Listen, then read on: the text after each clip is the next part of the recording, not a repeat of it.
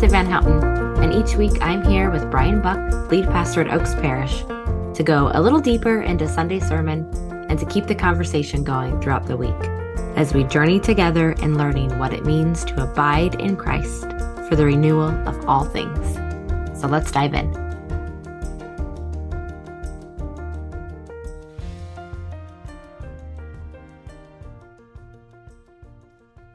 Welcome back to the Oaks Parish podcast. Bryan and I are here again for the fifth episode, and it's the week of Thanksgiving. It's a shorter work or school week for many of us, which can be fun. And I just can't believe that we're already at this point in the year that we're in the final, what, five or six weeks of the calendar year. That's just wild. It's gone really quickly. And I'm excited that Thanksgiving is this week. And I always love to hear about what other people like to do on Thanksgiving Day. So, Bryan, what's your favorite part of the day? Does the Buck family have a special tradition each year, or is there one part of the day in particular that you look forward to? So, growing up, we were a big sports family. So, there was sports on all the time. Uh, still today, I will call my great grandmother, who's 95 she lives in assisted living. I'll call her in the spring, for example, ask what she's doing, and she's watching women's fast pitch softball on ESPN2. Oh, so good for her. There, there was always sports going on at our house. So it is of great comfort to me on Thanksgiving Day at 9 a.m., starting at 9 a.m., to turn on NFL games and have that just running in the background of the day the whole day uh, incredibly relaxing, uh, totally connects to my story. And it always bothers me whenever we've gone over to someone else's house and they don't have on NFL games. I can't abide that. Do you say anything? I don't, but it's a tough pill to swallow. it's tough. So you're usually hoping to host or to stay home, probably. Yes. Yeah, if you can at all help it. That's right. That's How great. about you? That's great. I mean, I love all the typical parts, right? Like the food, the family and friends, the thankfulness. Let's not forget that part. Uh, but one of my favorite parts of the day is also something I like to watch every year. It's not the it's not football. I can tell you that. And it's also not the Macy's Thanksgiving Day parade. This is going to okay. sound very strange, but I fully own it. My favorite thing to watch on Thanksgiving Day is the National Dog Show. Yes, we saw an advertisement for that just the other day. And Amanda, I guess because we have a puppy, she wants to watch that this year. She's ready for it. It has a whole new meaning, I'm sure. Yeah, we talked about family dogs last week a little bit, and that was really just the small, the smallest window into my love for dogs. But I just love watching those nicely groomed dogs just prancing around. The pride and joy in their precious faces is just a delight to me. You can just tell they're having a good time out there. They're in it to win it. And some of them are just really stars. yeah, it's always amazing to see the the diversity of dog breeds that yeah. are a part of that that show. There are there are a lot more than you imagine, I'm sure. So I'm gonna try to get Leo interested in it as well. He seems to like dogs too, but we'll see. Um so anyway, it's kind of strange. Maybe you could just run a little experiment with Leo, have him watch the dog show and then NFL games and see what wins out. Maybe. I don't know if I want to know the answer though. I don't know. I'd probably prefer to just control that situation yes. if I can. No, I'm sure we'll have some football on. The great thing about the dog show actually is that if you miss it live earlier in the day, they're pretty much always replaying it in the evening. So when you're done with everything else, you could still lay back on the couch and watch those dogs. Fall asleep anyway. to the dogs trotting out. Exactly. Well, there isn't really any good way to transition out of that, but um, I'm ready to talk about First Samuel chapter six, if you are. So a week ago, we read about Israel's battle against the Philistines, the battle in which they hauled out the Ark of the Covenant as this good luck charm, so to speak, and then lost not only the battle, but the Ark as well. So this week, the Philistines are in possession of the Ark, and some strange things start happening. The false gods, the idols, are toppling over in the presence of the ark tumors are spreading among the people and so they pass it on to another people group. The same thing happens. They pass it on again. The same thing happens. And eventually they're like we've got to send this thing back right? The Philistines imagined they were just adding another deity, another god to their collection, but found out that they got a lot more than they bargained for. The God of Israel was not like their many deities. And you mentioned last week that we saw in that chapter what happens when the church tries to weaponize God. And this week, the text is about what happens when culture takes God captive. So I thought we could start by exploring that question. Let's start here. What does it mean for the culture to take God captive? And maybe what are some examples of that happening? Well, first, I think it's fundamental to understand the relationship between faith and culture. Tim Keller says that the gospel is never fully aligned with any culture, no matter where you're at in the world. But the gospel always critiques and affirms different aspects of every culture. So, this is important to keep in mind because we can easily be misled by the status of Christian faith in a given culture. I think when we live in a culture where Christianity is kind of the dominant worldview, there can be a sense of uh, false confidence.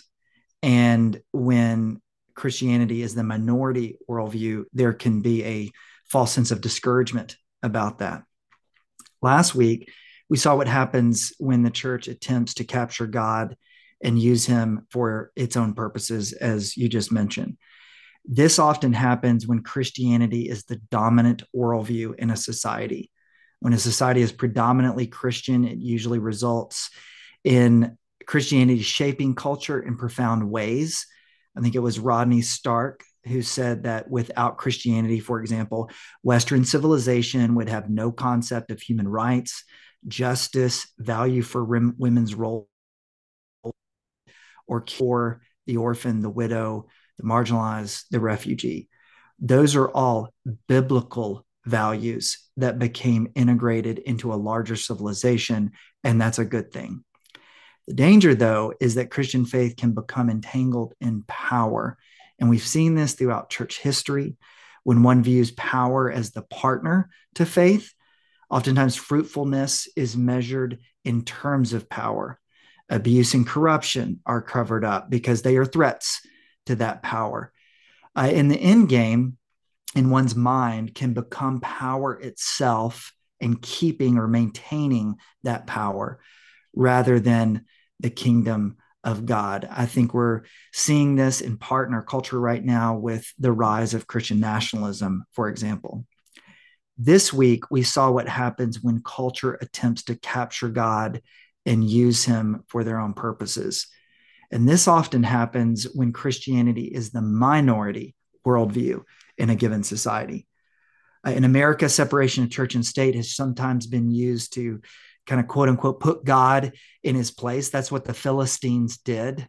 Um, and we act as though often in our own culture, we act as if we're purely objective without anything influencing our worldview. In that sense, pluralism can sometimes be a pantheon of gods in reality. But as we saw in 1 Samuel 5 and 6, God will not be domesticated. We can't put him in our box. So here in Portland, I think this is important because Christianity is a minority worldview. And it's significant to recognize that fact because, as I've noted, different cultural context requires different mindsets. One could say that as a Christian living in Portland, we are followers of Jesus in exile. And therefore, different exilic seasons within the church can be informative for our life here in the city, such as the life, uh, for example, of Old Testament figures, uh, Esther and Daniel. Uh, Celtic Christianity, which spread throughout the British Isles in the fifth and seventh century, would be an example. The monasteries of the Middle Ages are a vibrant example of faith in exile. In our modern era, uh, one could look to the role that the church played uh, amongst African American believers during the civil rights era. So um, those we're not alone um, here in our city being in the minority. There's lots of vibrant examples of the people of God living out faith in exile. Yeah, those are great. When you look at those examples, how would you describe the marks the marks of a church that flourishes in exile? What does that look like? Now, there's four marks that came to mind for me. And by no means are these marks exhaustive, but the first that came to mind was transcendence.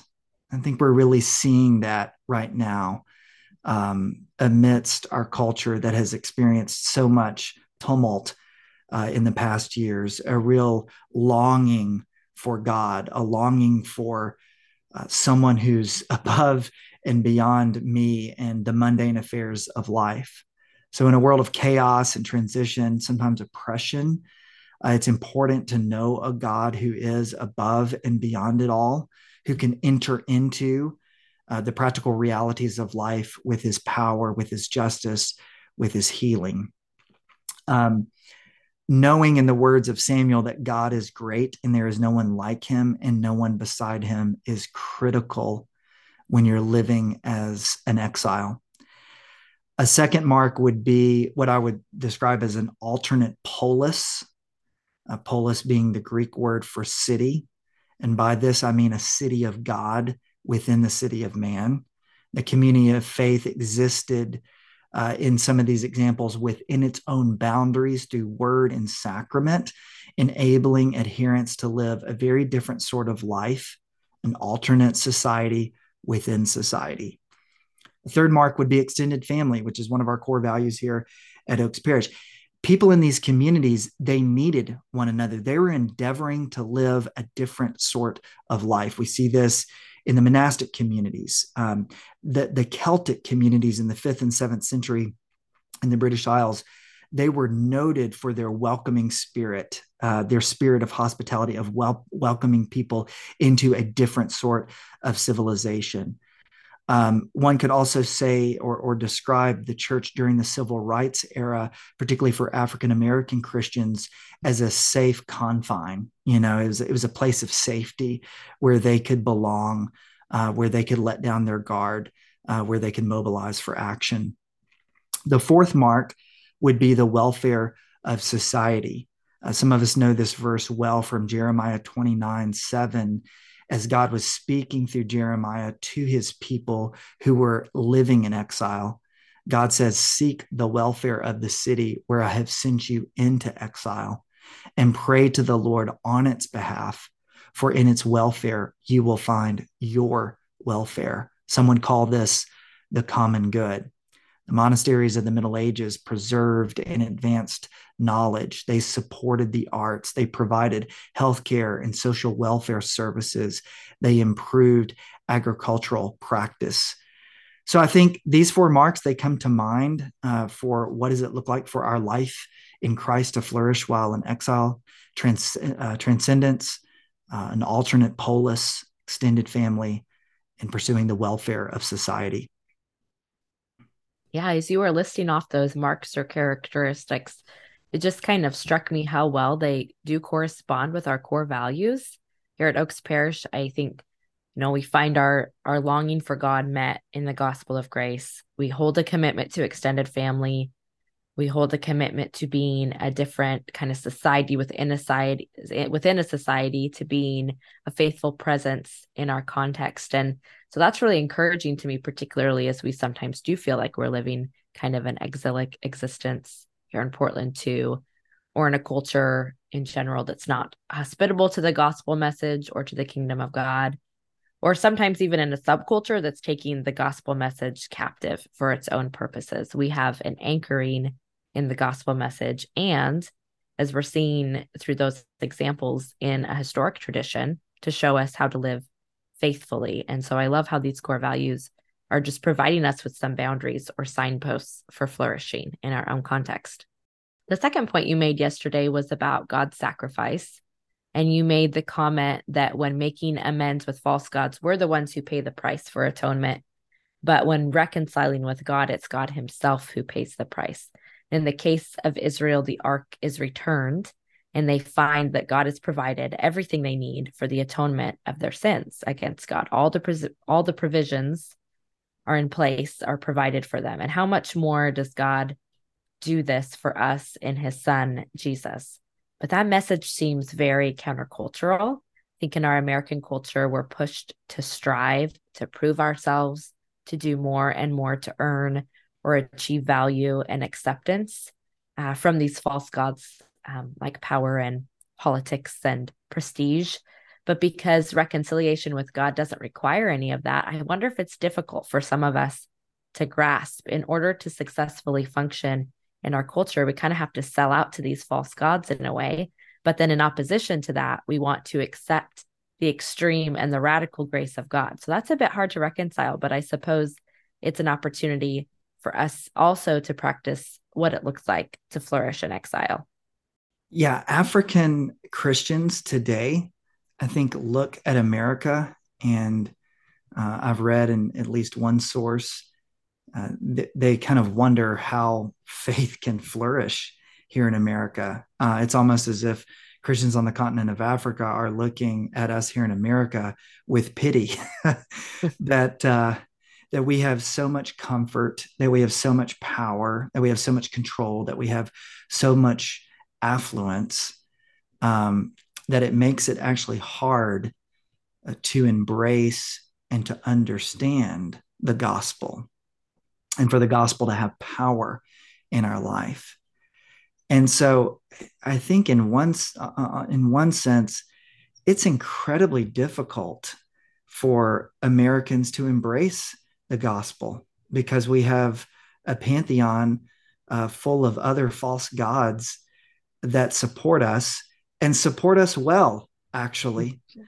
And so it is a it is a definitive choice to turn your back on those gods and to fully dedicate yourself to discipleship with Jesus.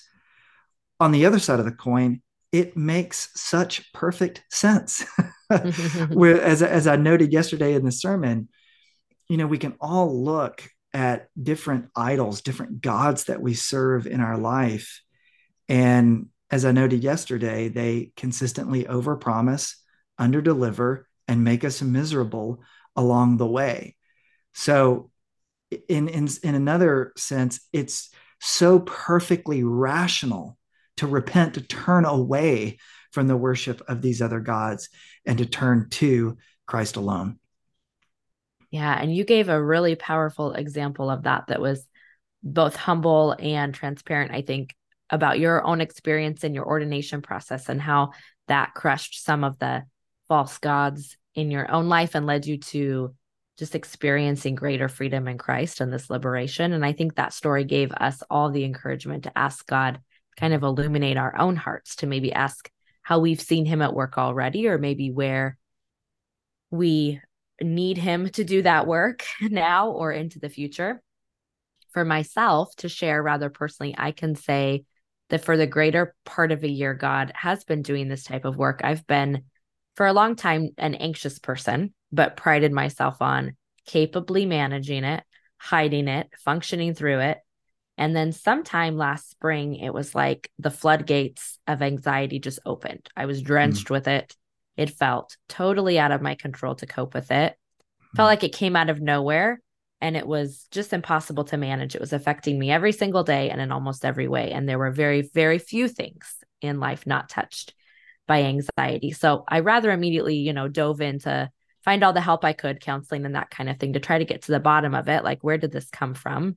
Yes, I'm a more anxious personality, but what happened for it to just flood every aspect of life like this?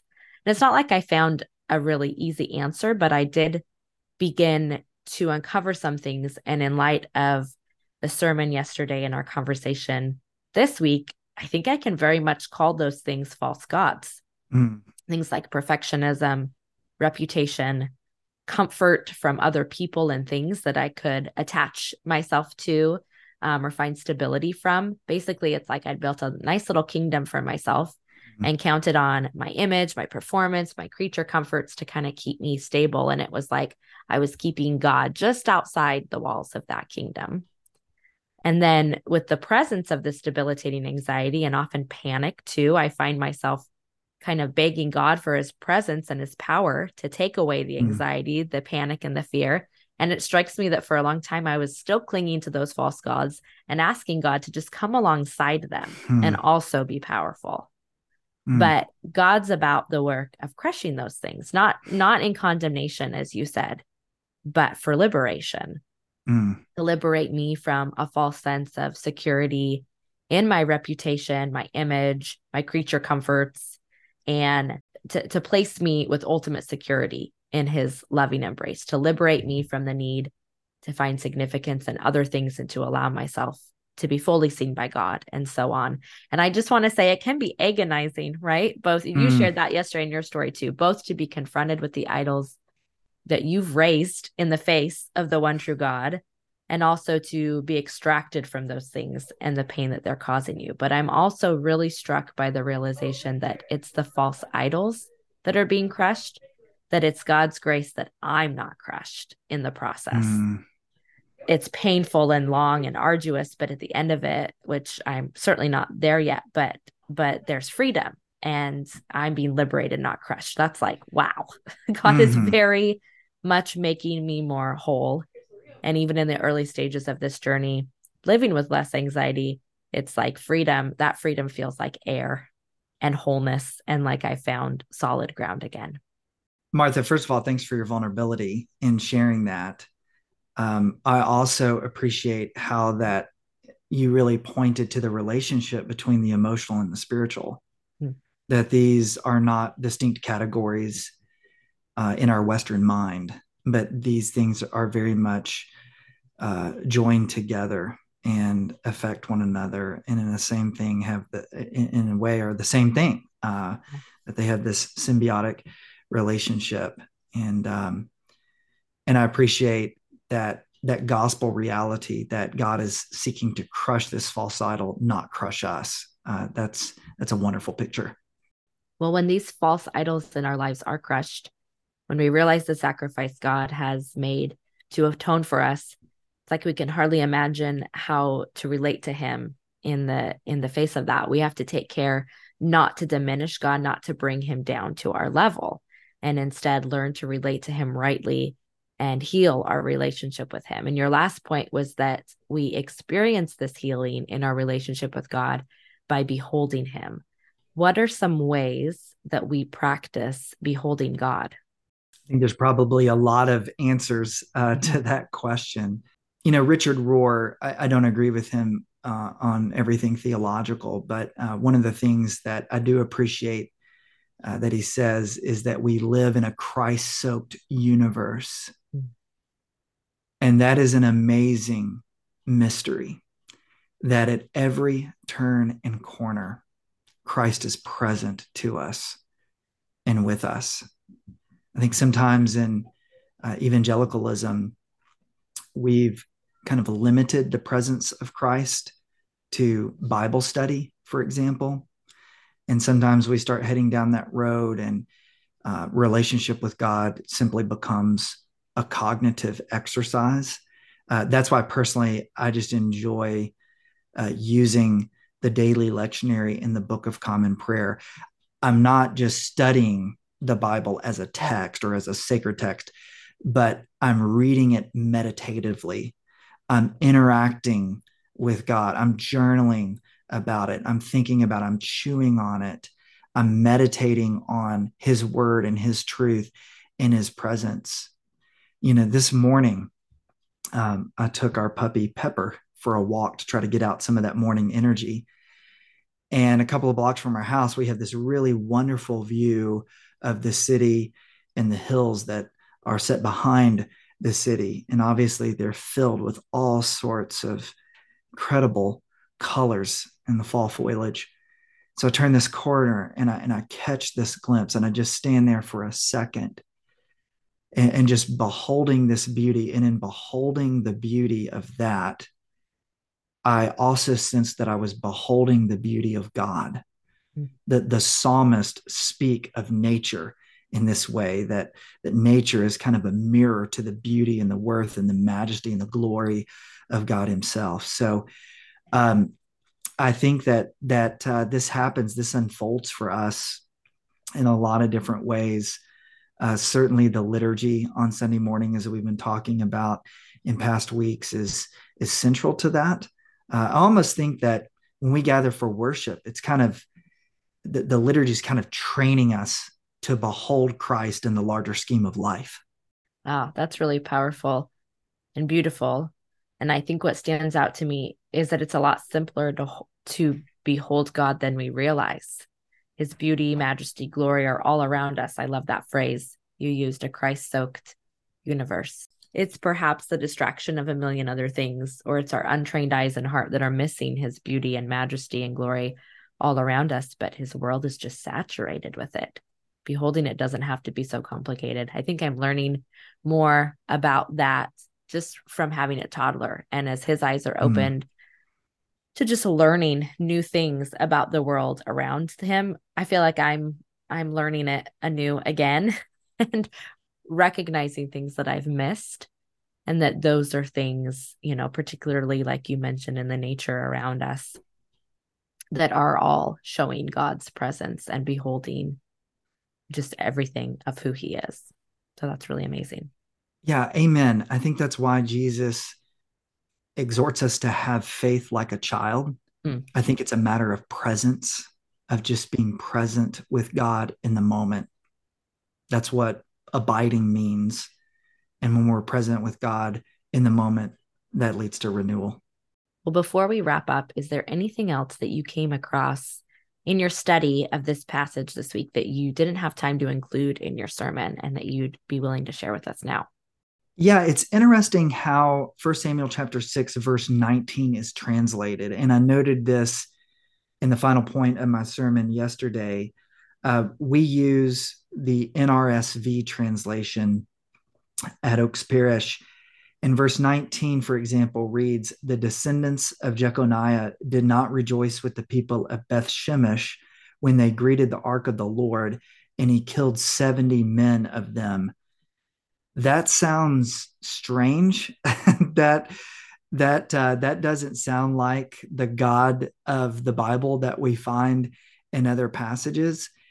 And um, you know there there are rarely uh, I, I, rarely come across and there rarely exist uh, significant translation differences that would somehow cause you to have like a different view of god.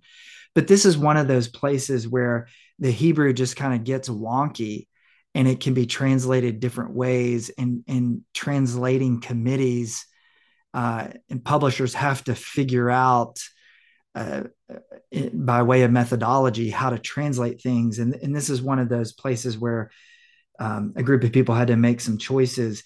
And so even though we uh, often use the nrsv at oaks parish that's a bad translation of verse 19 the niv uh, translates it uh, correctly. Um, in the NIV, it says, But God struck down some of the men of Beth Shemesh, putting 70 of them to death because they had looked into the ark of the Lord. God didn't just, therefore, randomly strike down 70 people, but as the NR, NIV illuminates, it's because these guys were being foolish. They were curious. They opened up the lid of the ark and they came into the raw presence of the Lord and they died. And I unpacked that in the sermon yesterday. But as it pertains to translations, um, here's just kind of a, uh, a side note, a recommendation, if you will. When you're reading the Bible at home, and if you ever cr- come across something that that feels off, that feels kind of wonky, uh, that's when it's great to bring it to your discipleship group to consult some commentaries, perhaps. Uh, it's really easy, uh, especially um, on the internet, to compare different translations. And so, if something ever feels wonky, uh, just dig a little deeper and you might find something interesting as we find it here. Yeah, I think that's a great plug too for our Q&A episode next week. Because yes. if there are other things that uh, you've come across either in First Samuel or in Scripture in general that you found kind of confusing or concerning, or you just want to know more, uh, next week we'd love to dig into those a little bit more. Um, so don't forget to submit your questions for our special Q and A episode. Uh, you can submit them at oaksparish.org slash podcast through the end of this week. And we'll be excited to handle those uh, next week. Those questions can be, again, about anything for Samuel, other things in scripture, or anything um, that you just have on your heart and you want uh, to know more about. Well, I think that's a wrap for this week. Happy Thanksgiving, everyone, and we'll look forward to another conversation next week.